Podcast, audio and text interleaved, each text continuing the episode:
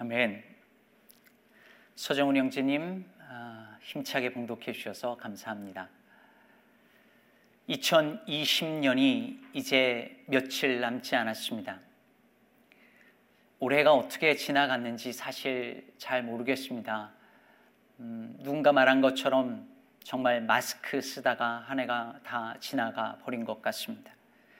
길지 않은 인생에서 1년이 이렇게 지나가 버렸다라고 하는 것이 너무 아쉽기도 하고 한국 기준으로 하면은 며칠 뒤에 또 한 살 나이를 먹는다고 하는 것이 생각하면 좀 억울하기도 합니다. 내년이 소띠 해라는데요. 제가 소띠거든요. 그래서 내년엔 얼마나 더 또 일을 해야 될까 하는 겁이 나기도 합니다. 여러분은 나이를 먹는다는 게 어떤 의미인 것 같으신가요? 나이가 든다는 것은 점점 약해진다는 뜻일 수도 있고, 외로워진다는 뜻일 수도 있고, 먹어야 할 약과 영양제가 더 늘어난다는 것을 의미할 수도 있겠죠. 그만큼 죽음에 가까워진다는 뜻일 수도 있고, 또 주님 배울 그 날이 가까워진다는 것일 수도 있을 것입니다. 하지만 나이가 든다는 것은 어쩌면 인생에 다 때가 있다는 것을 안다는 것 아닐까 싶습니다. 겨울이 가고 봄이 오는 이런 계절이 있는 것처럼 인생에도 계절이 있고 때가 있다는 사실을 압니다. 뭐 이런 건 누구나 다 아는 것 아닌가요? 라고 말할 수도 있어요. 하지만 나이가 들면 들수록 인생에 다 때가 있다라고 하는 이 진리가 더 절실하게 다가오는 법인 것 같습니다. 오늘 말씀 전도서 3장 1절에서 전도자는 이렇게 말합니다. 범사에 기한이 있고 천하 만사가 다 때가 있나니. 다 때가 있다는 게 무슨 뜻일까요? 다 때가 있다. 예. 아재 개그를 하고 싶은 걸 지금 제가 꼭 참고 있는데 다 때가 있다. 전도서를 읽어보면 이 코엘레트 혹은 전도자가 인생에 있어서 의미 있는 것이 무엇인지를 탐구합니다. 그걸 관찰하고 연구를 해요. 무엇이 인생의 의미가 있을까? 해 아래 무엇이 유익할까? 어떤 것을 알고 어떻게 살아야 의미 있는 인생이 될까? 그것을 계속 고민하고 연구하고 관찰을 합니다. 그래서 첫 번째로 찾은 것이 뭐였냐면 지혜였어요. 지혜가 어떤 유익이 있지 않을까 인생에. 그래서 지혜와 지식을 얻기 위해서 노력하지만 결국은 지혜를 얻고 지식을 얻고 나서도 그게 헛되다는 것을 깨닫습니다. 지혜가 있다고 해서도 인생을 다 알 수 없고 지혜가 있다고 해도 구부러진 것을 곧게 하지 못한다는 것을 깨달았던 것이죠. 그래서 이번에는 인생에 어떤 의미가 있을까, 해 아래 무엇이 유익할까 찾다가 시간에 대해 관찰하기 시작합니다. 그리고 나서 살펴보니 범사에 기한이 있고 천하만사에 다 때가 있다는 것을 깨달은 것이죠. 그러면 2절에서 8절을 보면 계속해서 때가 있다라고 말하죠. 날 때가 있고 죽을 때가 있으며 심을 때가 있고 심은 것을 뽑을 때가 있으며 죽일 때가 있고 치료할 때가 있으며 이런 식으로 계속 때를 얘기합니다. 여러분 여기서 전도자가 총 몇 번의 때를 이야기하는지 아십니까? 28번의 때를 얘기합니다. 근데 이것을 계속 짝을 지어서 말하기 때문에 짝으로 계산하면 14개입니다. 근데 여러분, 유대인들에게 14라는 수는 10이라는 완전수와 4라는 완전수가 합쳐진 숫자예요. 특히 4는 동서남북을 가리키는 단어입니다. 그러니까 지금 이 전도자가 말하는 14쌍의 때라고 하는 것은 뭐냐면 인간이 이 세상에서 경험할 수 있는 모든 때를 말하는 것이죠. 말 그대로 천하 만사에 다 때가 있다는 말입니다. 사실 이 때가 있다는 이 말은 성경에서뿐만 아니라 우리가 평소에서도 누구나 예수 믿지 않아도 다 하는 말이죠. 주로 언제 이런 말을 쓰죠? 결혼 안 한 처녀 총각들에게 이런 말 잘하죠. 결혼도 다 때가 있어.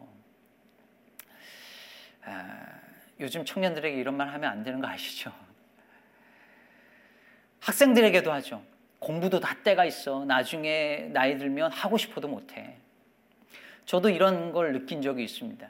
박사과정 할 때에 마흔 다 되니까 이제 머리도 안 따라오고 체력도 안 따라오고 공부에도 집중력도 떨어지고 잘 기억도 안 나고 그러더라고요. 그때 정말 깨달았습니다. 아, 공부도 정말 때가 있구나.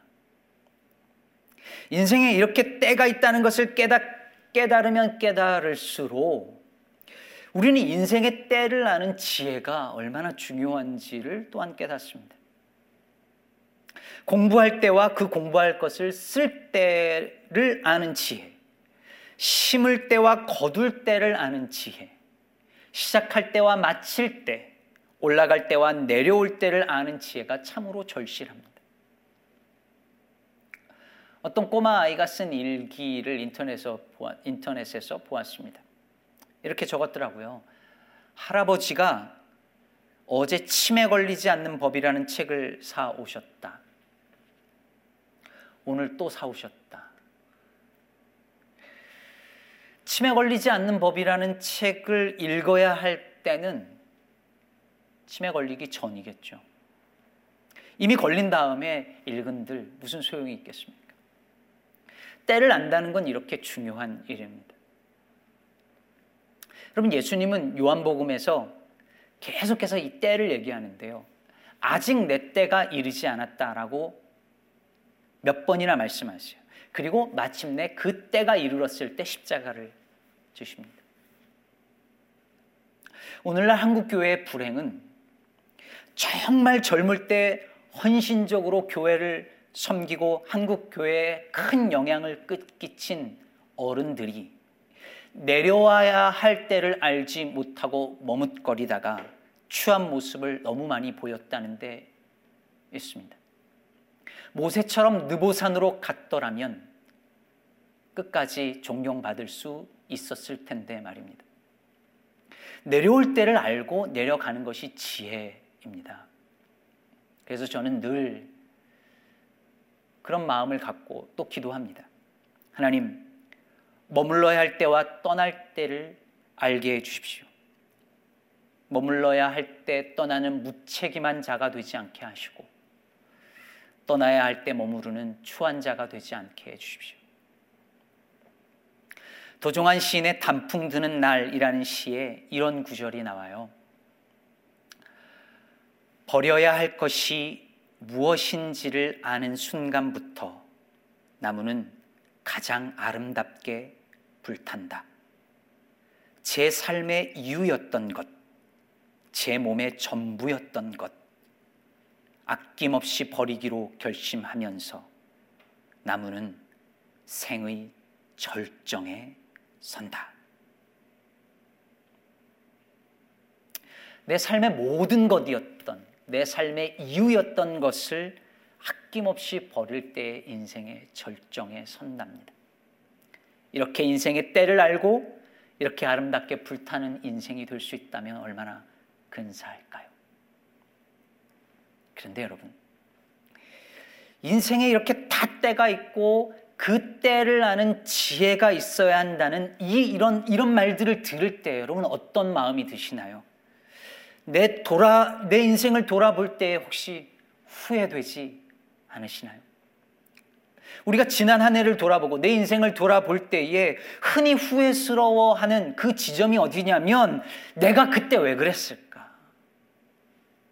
왜 그때를 그렇게 보냈을까? 왜 그때 그런 선택을 했을까라고 하는 것 아닌가요? 다 때를 알지 못한 후회입니다. 그때 내가 조금만 더 지혜로웠더라면, 내가 그때 조금만 더 견뎠더라면, 내가 그때 때를 아는 지혜가 있었더라면 하면서 아쉬워합니다. 후회합니다. 자책합니다. 자신을 원망합니다. 그렇다면 여러분, 오늘 본문에서 전도자는 그렇게 때를 제대로 간파하지 못했던 이들을 질책하고 있는 것일까요? 아, 그래, 맞아. 그때 회사를 더 다녔어야 되는데, 아, 그때 학교를 계속 다녔어야 하는데 내가 어리석었어 라고 이 본문을 읽으면서 자책하게 하는 것일까요? 여러분, 그렇지 않습니다.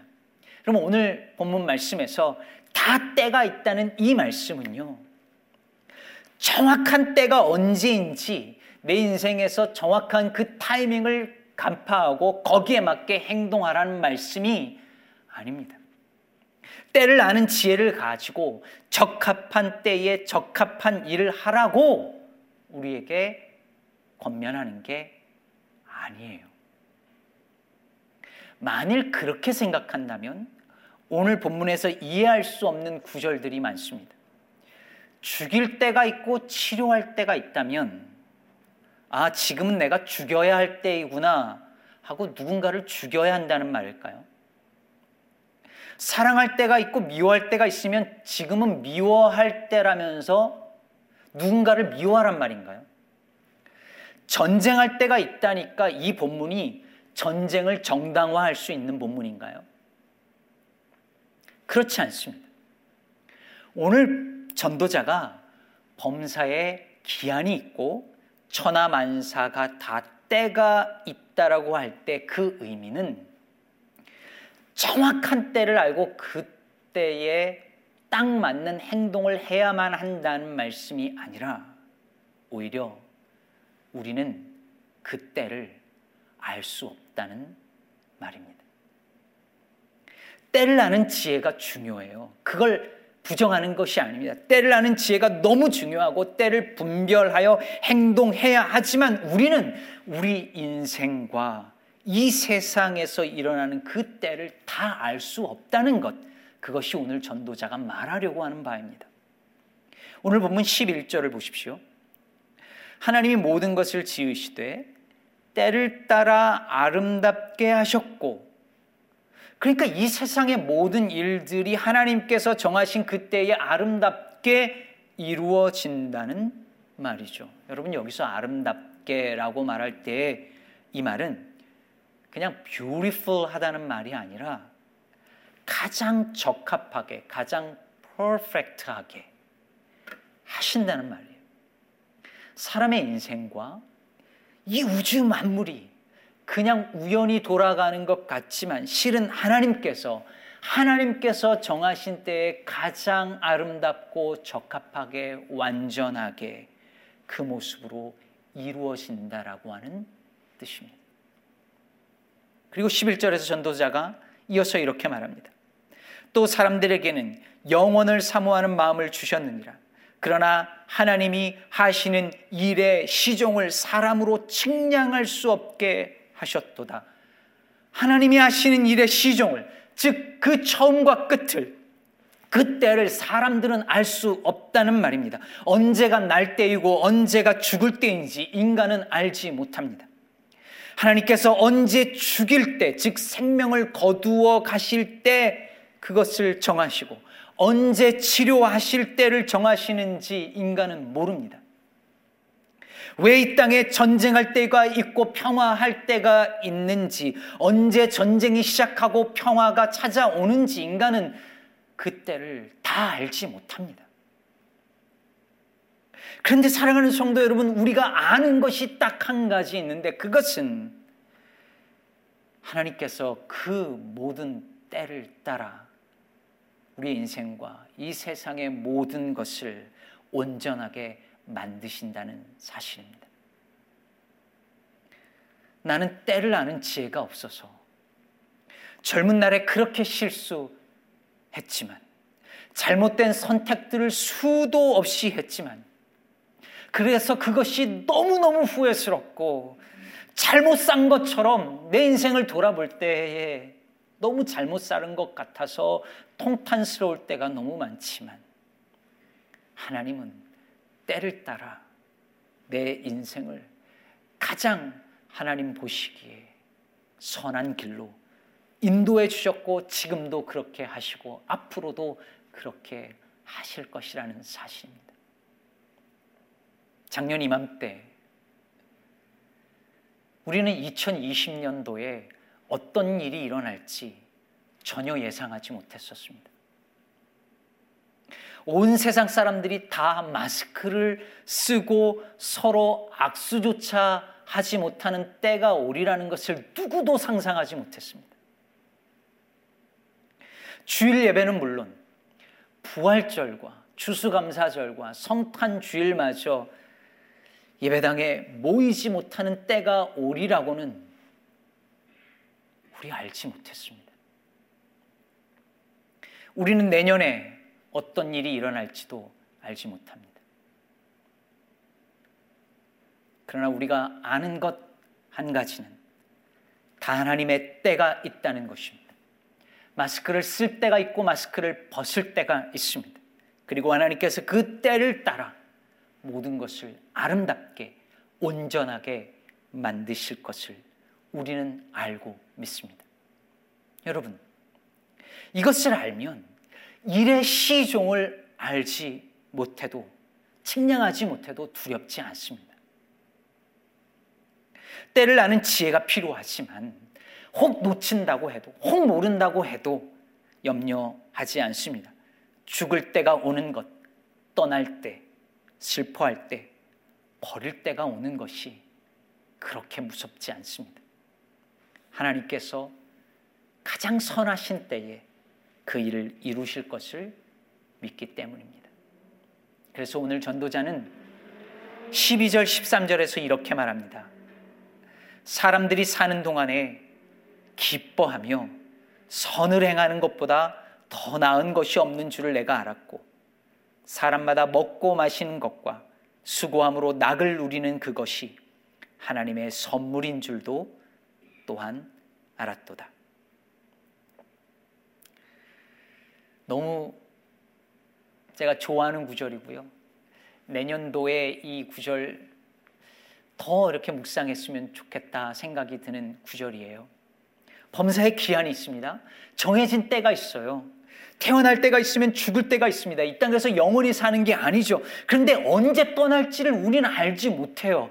그렇기 때문에 언제 떠나는지 알지 못하기 때문에 그게 인간의 한계이기 때문에 전도자는 그 한계를 받아들이고 이 땅에 사는 동안에 순간순간마다 기뻐하며 선을 행하면서 사는 것보다 더 좋은 일이 없다라고 말하고 있습니다.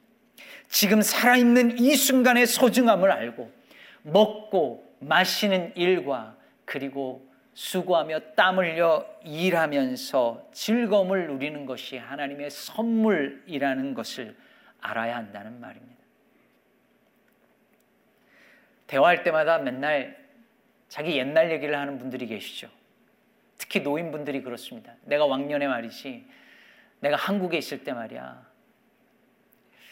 내가 미국 처음 왔을 때 말이지. 이렇게 옛날 얘기하기를 좋아하는 분들이 계세요. 왜 여러분 옛날에 과거에 좋았던 시절 혹은 과거의 무용담을 늘어놓는 걸까요?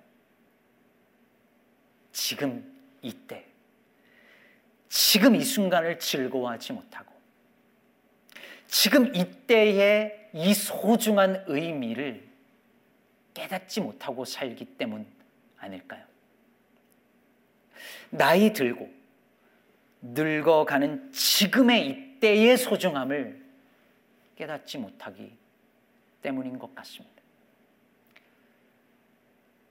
소설 은교라고 하는 작품에 보면 이런 대사가 나옵니다. 너희 젊음이 너희 노력으로 얻은 상이 아니듯 내 늙음도 내 잘못으로 받은 벌이 아니다. 여러분, 늙음은 벌이 아니죠. 아니, 오늘 전도자는 사는 동안 기뻐하며 선을 행하며 먹고 마시면서 일하면서 그 가운데 즐거움을 찾으면서 나이 들어가는 것 그것이 하나님의 선물이라고 말하고 있습니다. 나이 듦도 늙음도 하나님의 선물이 될 수 있다는 것이죠. 인생의 모든 일에 기한이 있어요. 다 때가 있습니다. 그러나 우리는 그 때를 알지 못합니다. 그러므로 사랑하는 여러분, 지금 이 순간, 지금 살아 숨쉬고 있는 이 때를 소중하게 여기고 감사하게 여기며 비록 힘들어도 그 안에서 기쁨을 찾고 선한 일을 하면서 살 때에 때를 따라 모든 것을 아름답게 온전하게 하시는 하나님을 경외하면서 그렇게 사는 것만이 참으로 의미 있는 인생이 되는 것입니다. 저와 여러분의 인생이 그런 복된 인생 되기를 간절히 바랍니다. 한 가지 이야기를 소개하고 말씀을 정리하겠습니다. 톤톤 와일더가 지은 Our Town이라는 희곡에 보면요. 뉴햄프셔에 사는 에밀리라고 하는 주인공 여성이 나옵니다. 이 에밀리가 이 조지라고 하는 사람과 사랑에 빠져서 결혼하는데 아이를 낳다가 그만 죽고 맙니다. 그런데 이 죽은 에밀리가 자기가 다시 살아나서 자신의 과거 중에 딱 하루 다시 살 수 있다는 걸 알게 돼요. 그래서 에밀리가 자신의 12번째 생일날로 돌아가기로 합니다. 그래서 돌아가서 보니까 가족들이 생일 케이크를 만들고 막 포장을 하면서 막 분주하게 움직이는 모습이 보여요. 그런데 가족들이 한 집에 살면서 막 바쁘게 움직이지만 서로를 쳐다보지 않는 거예요. 그걸 보던 에멀리가 너무 안타까워서 소리를 칩니다. 엄마, 1분만 나를 좀 봐요. 정말로 보는 것처럼요. 우리가 다 함께 있는 것도 이제 한순간뿐이에요. 엄마, 우리의 행복도 순간뿐이라고요. 서로 좀 쳐다봐요. 에밀리가 그렇게 하루를 보내고 다시 묘지로 돌아오는데 올겐 연주자였고 술 주정뱅이였던 사이먼 스팀슨이라는 사람이 에밀리에게 그렇게 말합니다. 자, 이제 알겠지. 이제 알겠지. 살아있다는 건 그런 거야. 무지의 구름 속을 다니는 거야. 백만 년이나 살 것처럼 시간을 소비하고 낭비하는 거라고. 사랑하는 성도 여러분, 많은 사람들이 마치 백만 년이나 살 수 있는 것처럼 시간을 소비하며 살아갑니다. 내일의 행복을 위해서 오늘을 포기하며 삽니다. 그러나 범사에 기한이 있습니다. 다 때가 있습니다. 지금 이때는 다시 오지 않습니다. 그러므로 이 때를 사는 동안 기뻐하며 사랑하며 인생을 즐거워하며 선을 행하며 사시기를 바랍니다. 여러분, 주님을 위해 일하는 것도 다 때가 있습니다. 이 때가 지나면 하고 싶어도 할 수 없는 때가 옵니다. 다른 때가 아니라 지금이 바로 주님의 명령에 순종해야 할 때입니다. 내년도 저희 교회 표어가 일상에 임하는 하나님 나라입니다. 내년에는 우리가 사소하게 하찮게 여기는 먹고 마시고 일하는 일상의 다양한 일들 속에서 그 가치와 그 기쁨을 발견할 수 있는 한 해가 되었으면 좋겠습니다. 그리고 그 모든 것이 하나님의 선물임을 새롭게 깨닫는 한 해가 되었으면 좋겠습니다. 사랑하는 여러분, 한 해를 시작할 때가 있고 한 해를 끝날 때가 있습니다. 인생을 시작할 때가 있고 인생을 마무리할 때가 있습니다. 그 시각 시작과 끝이 있음을 알고 때를 따라 모든 것을 아름답게 하시는 주님을 신뢰하면서 헛된 것에 마음을 두지 말고 이 짧은 인생에 헛된 것에 마음을 두지 말고 영원한 것에 가치를 두면서 매일매일의 일상을 소중하게 살아내는 저와 여러분 되시기를. 시간의 주인 되신 우리 주 예수 그리스도의 이름으로 축복합니다.